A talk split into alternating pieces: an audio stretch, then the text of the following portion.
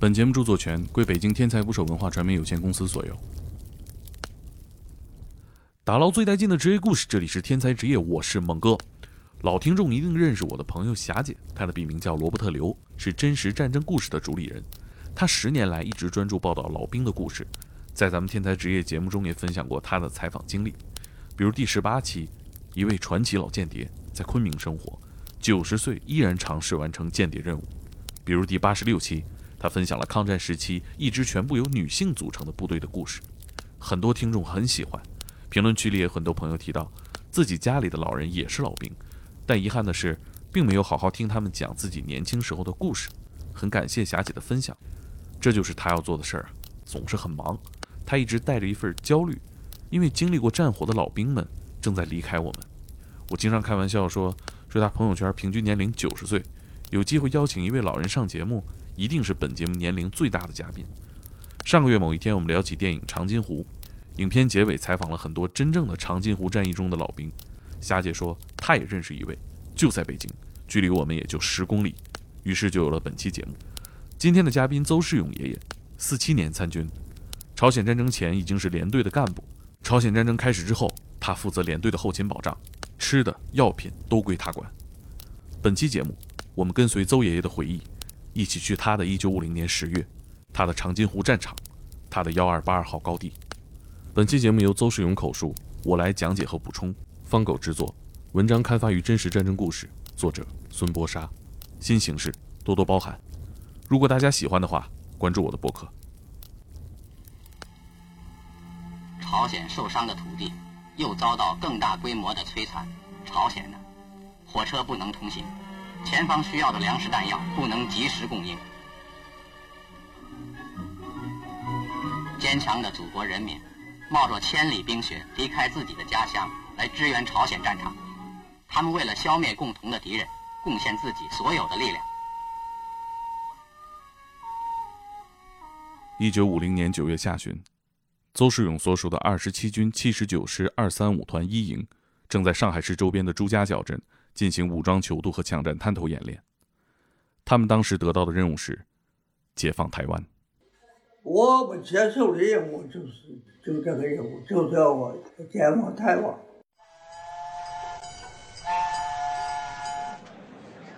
这支部队突然接到命令，前往浙江平湖一线的火车站。当时大家觉得，部队这是要开往福建前线了。真实的闷罐车和电影中稍有差别，没有电影里条件那么好。车厢里战士们席地而坐，只有一个盛放排泄物的桶。就这样走了几天几夜后，邹世勇发现自己来到了山东泰安。在泰安，部队进行了大约一个月的攻打山头阵地的战术演练。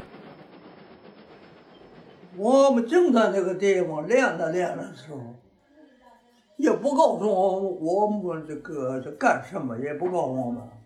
结果呢，那么一直走走到这个。走到徐步，到那个地方下了车，下了车以后呢，就就告诉我们，你们的任务要抗美援朝。十月底，部队继续坐火车一路北上，过了山海关。邹世勇不知道列车的终点，但他感知到温度一直在下降，才反应过来，车正在开往东北的中朝边境。当时。抗美援朝第一次战役已经打响。十一月一日，东线美军战斗最强的陆战一师已经开始接替被四十二军打败的韩军两个师，北上进攻长津湖地区。邹世勇发现，战士们的心态比较复杂。一方面，部队几次改变出国地点，舟车劳顿，心中也有牢骚和不满；另一方面，部队里有一些声音，大家都觉得美国部队就是纸老虎，这让邹世勇很担心：我们是不是轻敌了？打败美军真的那么简单吗？过江前，战士们携带了三天的干粮，因为给养跟不上，到了十一月十六日，部队开始出现了断粮的情况。大概每一个人呢、啊，背了一个袋子，五六斤的高粱米，高粱米到那个时候是早就吃完了，这个已经两三天没吃了。都没有饭吃，这怎么办？十七日清晨宿营后，看着只能干喝血水的战士们，邹世勇一头撞死的心思都有了。因为按照分工，邹世勇主要分管连队的后勤生活和战地救护，部队的司务长也在到处找吃的。他一路跑到高山上，发现了一栋朝鲜人民的房子，家里已经没人了。在那个房子里，司务长找到了几麻袋土豆。炊事班战士来喊邹世勇，让邹世勇快去看看。司务长和分管纪律的战士支部委员已经吵得不可开交。那个时候，那个时候毛泽东有口谕，不得动朝鲜人民一草一木，那不能动，这怎么办？支部委员说，毛主席说了，不能动朝鲜人民的一草一木。我们是中国人民志愿军，什么是志愿？就是心甘情愿，不说忍冻挨饿，就是牺牲也在所不辞。司务长急了，说支部委员少来大话，我拿枪上战场时，你还不知道在哪儿。邹世勇心里也很为难，但他下定了主意，这个土豆必须拿，绝不能让战士们挨饿。实在没有办法，邹世勇说，先留下纸条，出了问题我担着。叫我们侨文法院写了个条子，就告诉我们，就我们是什么人。这个我们已经两天没吃饭，实在是没办法。土豆呢，我们要用，那怎么办呢？就给人家留了一个条子，留了一件美国人的羊毛大衣。纸条上面写着，打完仗我们一定来还。让司务长带人抬走土豆后，邹世勇返回连里，请示连长和指导员，又留下了一件缴获美军的驼绒大衣。土豆是运走了，但是又遇到了两个大难题。第一是土豆要怎么做，他们考虑的不是怎么做好吃，是怎么做才不会死。那个世界那美军的飞机这个厉害，你不能戒烟，你戒烟它有炸你。那个时候美军的飞机很厉害，不能见烟火，见到烟美军就来炸。部队没有高射炮，一旦被发现就只能被动挨打。邹世勇想了一个办法，高山上风大，烟会被风吹走，所以战士们得先把土豆背进大山，爬上山顶，煮熟了之后再背回来。高山上的风大，就冒烟的，我的眼睛谁的风就刮走了。这个没准他就不可以来炸你了，我就是就用他那个锅把土豆啊，也把它煮熟，煮熟才背回来。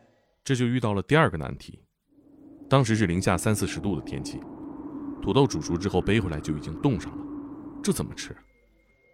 土豆煮熟了，跟他拿回来了，已经就冻了嘎子。朝鲜那个时候，当时呢，最低的温度零下三十度，怎么办？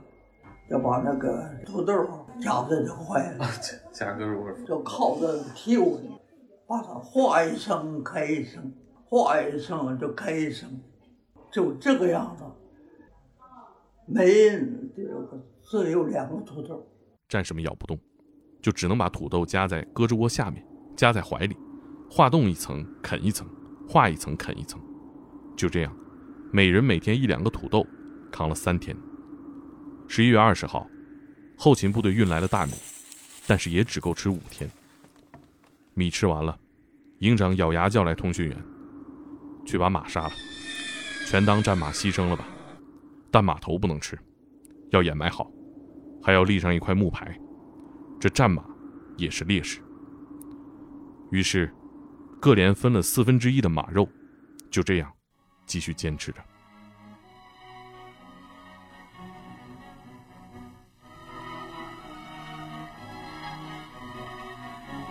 漆黑的夜，战斗的夜，探照灯绕眼的夜，照明弹闪亮的夜，前线等待着弹药，汽车等待着抓获。这里的深夜是非常繁忙。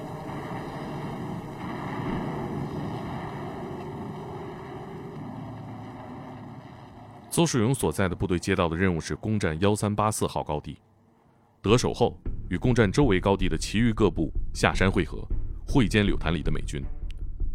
攻击前，营里派出了一个侦察小分队，去前面的目标高地摸清敌人的兵力，标定敌人的主火力点。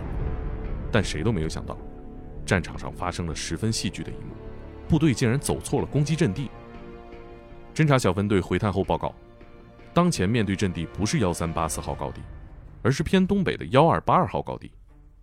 更巧的是，因为大雪天气，奉命防御幺三八四号高地的美军陆战一师七团二营一连，竟然也登上了幺二八二号高地。我们的部队和敌人同时走错了阵地，对手不变。陆战一师是我们的老对手，作为曾攻入北京的八国联军之一，入朝后，他们不仅是仁川登陆的急先锋，也是第一个与我国志愿军交手的部队，实力非比寻常。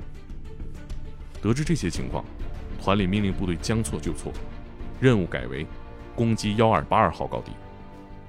夜里十点，史上最惨烈的一战开始了。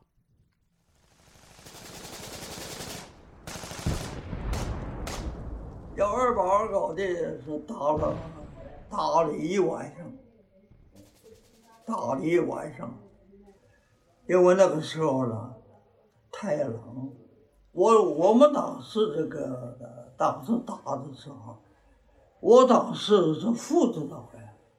我管后勤、运送、弹药、吃的、操纵伤员。我我的任务是这个任务。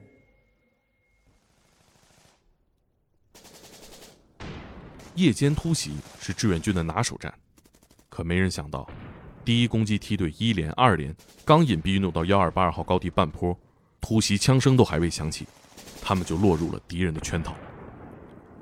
邹世勇作为副指导员，管理后勤，要负责运送弹药、食物，抢救伤员。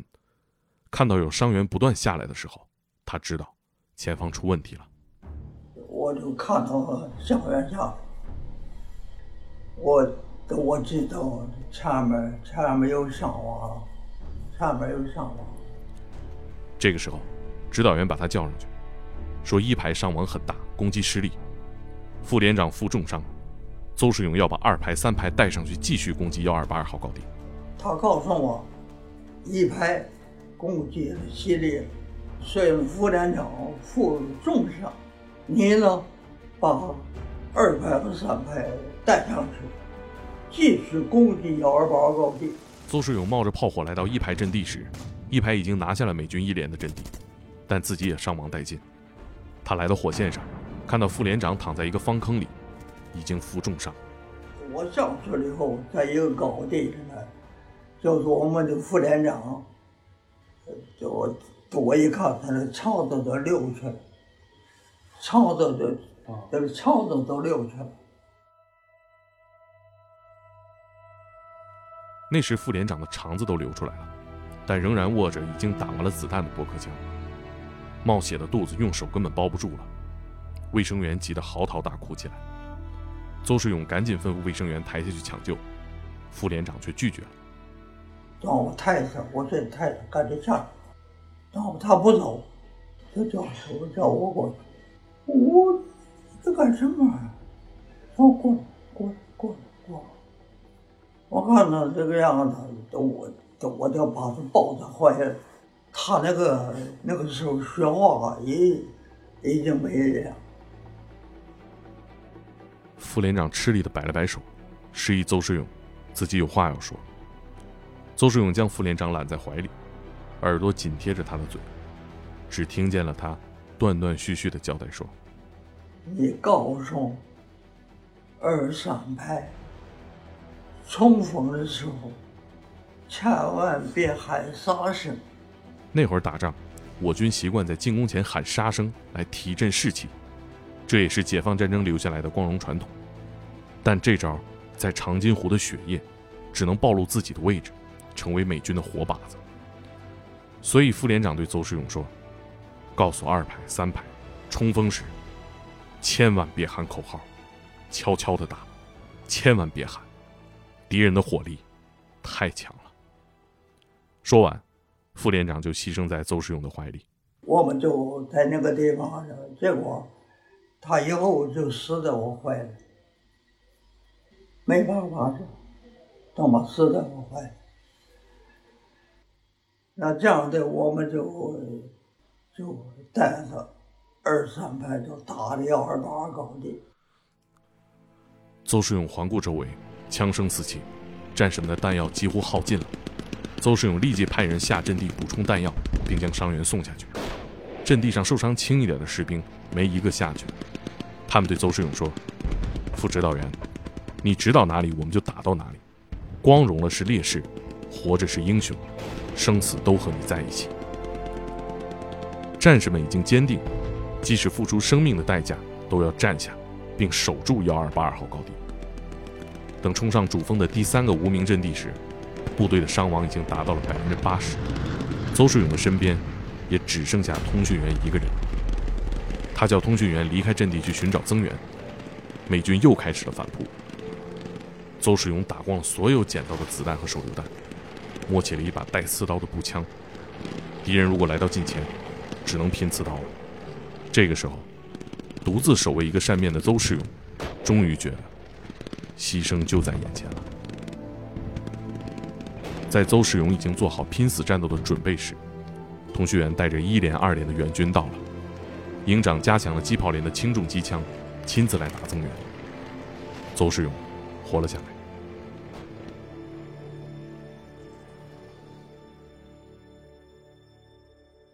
幺二八二高地的话是美军的那个路易斯的那个地方修备的，有一千二百人，我一个连二百三十二个人，还剩了三十七个人。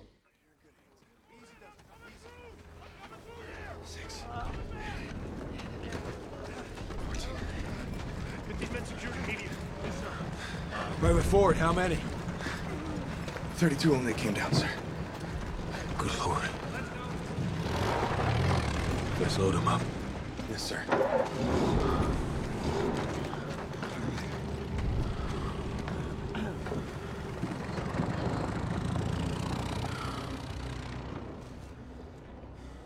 一夜激战，雪也停了，天也快亮了。志愿军和美军都无力发起任何进攻，于是各自开始运送伤员。战场上，邹世勇最先发现了几名抬着担架运送伤员的美军，手臂上的红十字袖章十分显眼，一看就知道是卫生兵。有战士请示邹世勇，问：“打不打？”我们跟美军打仗的时候，有一个问题。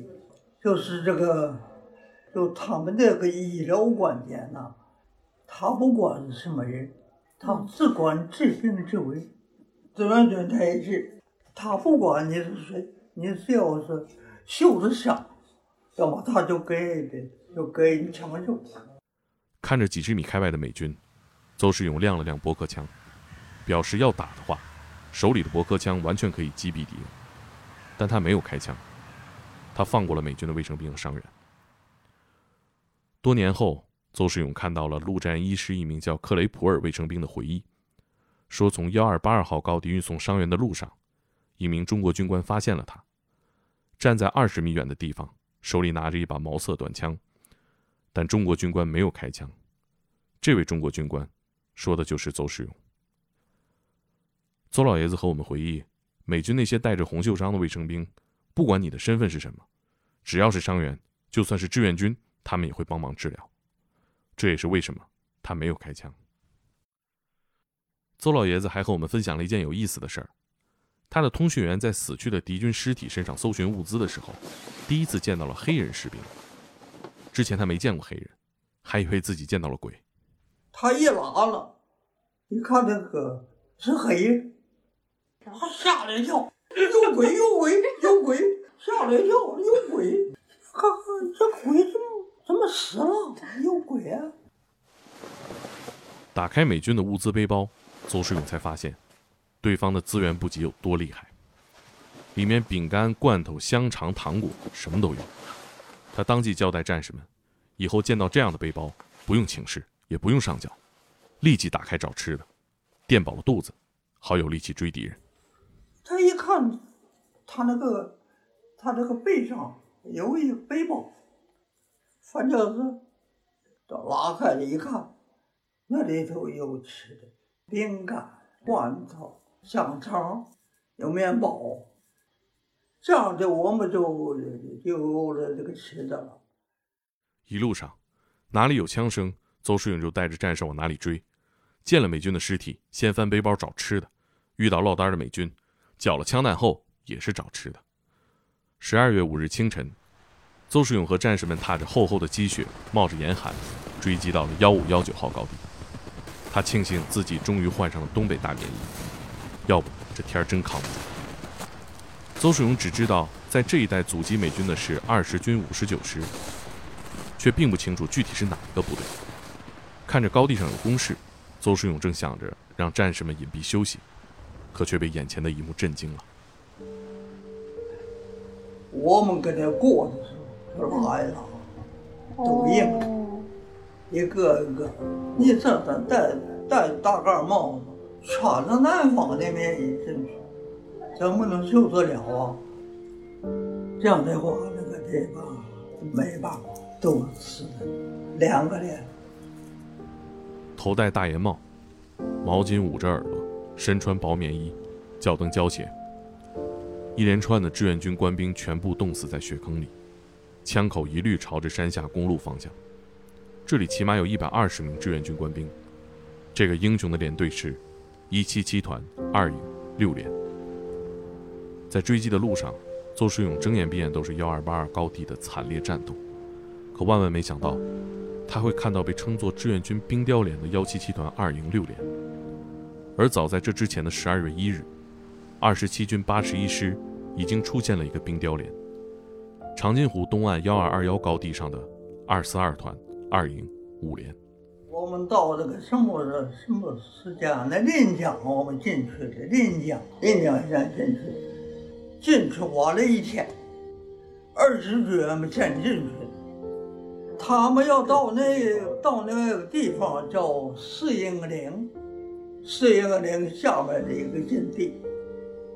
结果让他们都冻死了，一个都没见。带上冻亡战士们的子弹，脱帽集体行过军礼后，志愿军们一步三回头地走下了高地。这时七十九师的通讯员直接送达了暂停追击的命令。原来前一天下午，一律机械化的美军已经全部撤进了下碣隅里。邹世勇知道他所在的二三五团一营三连的战斗已经结束了，因为即使是昼夜不停的徒步追击，也无法追上机动能力强大的陆战一师了。十二月二十五日拂晓，等志愿军占领兴南港时，陆战一师已于十二月十五日早晨乘军舰逃往了朝鲜半岛的南端釜山港基地。最后进行掩护的美军三师也开始了撤离。邹世勇所经历的抗美援朝二次战役到这里就告一段落了。之后，邹世勇随部队一直在朝鲜作战到一九五二年十月。强迫敌人举手投降，不许一个敌人漏网。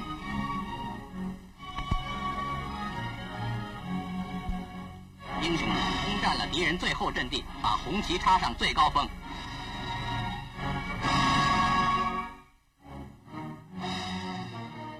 返回祖国后，他奉命调入解放军总政治部办公厅工作。一九五三年春节前，邹世勇请了二十天的假期，想回家看看。一进村，大家都很惊奇，每个见了他的人都要确认一下这个穿着军装的人是谁，然后感叹：“你还活着呀！”村民们跑去告诉邹世勇的父亲，他儿子活着回来了。父亲一直不敢相信，因为这个儿子整整八年没有回过家了。进了家门后，老人看了邹世勇好一会儿。八年没见，邹世勇个子长高了不少，长相也变了，已经从一个热血青少年长成了经历生死磨难的军人。之后，邹老一直工作到一九八六年才从岗位上退休下来。二零二一年十月，这位志愿军战士坐在我们面前，对着和平年代长大的我们讲述了自己的长津湖故事。讲述的过程中，回忆到精彩处，邹老整个人仿佛又回到了当年浴血杀敌的状态。他说，长津湖战役已经过去整整七十年了，可一二八二高地的这场血战战场上战友们对我说的那句“无论生死，我们都在一起”，早已经印到了我的骨髓里。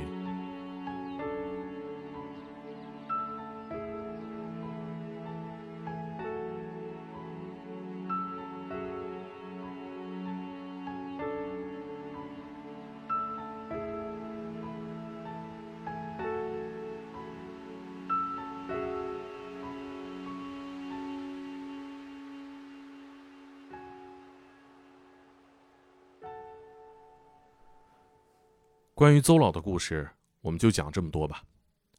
本期节目感谢真实战争故事的主理人罗伯特刘，更多真实的战场回忆，在公众号搜索真实战争故事收看。邹老是长津湖剧组采访的最后一个老兵，他对电影最大的期待是能真实体现战争的残酷，不然他在幺二八二号高地上的战友就白死了。电影里，七连指导员梅生说，如果这一仗我们不打，就是我们的下一代要打。希望我们的下一代活在一个没有硝烟的时代吧。其实大多数在前线流血牺牲的士兵没想这么多，他们甚至不曾去想过战争的意义，但为了完成任务，为了身边的战友，他们甚至可以用自己的血肉之躯去堵枪炮，只因为他们是一个战士。罗伯特刘说，记录邹老和其他这些真实战争故事并传播出去，不是为了延续仇恨，而是希望我们这一代人乃至未来的年轻人们能够记住历史，去反省自己当下的人生。以上就是本期天才职业，第一次以这样的形式分享故事，希望大家还喜欢。如果喜欢的话，转发给朋友一起听，也欢迎在评论区多提意见，我都会看。谢谢大家。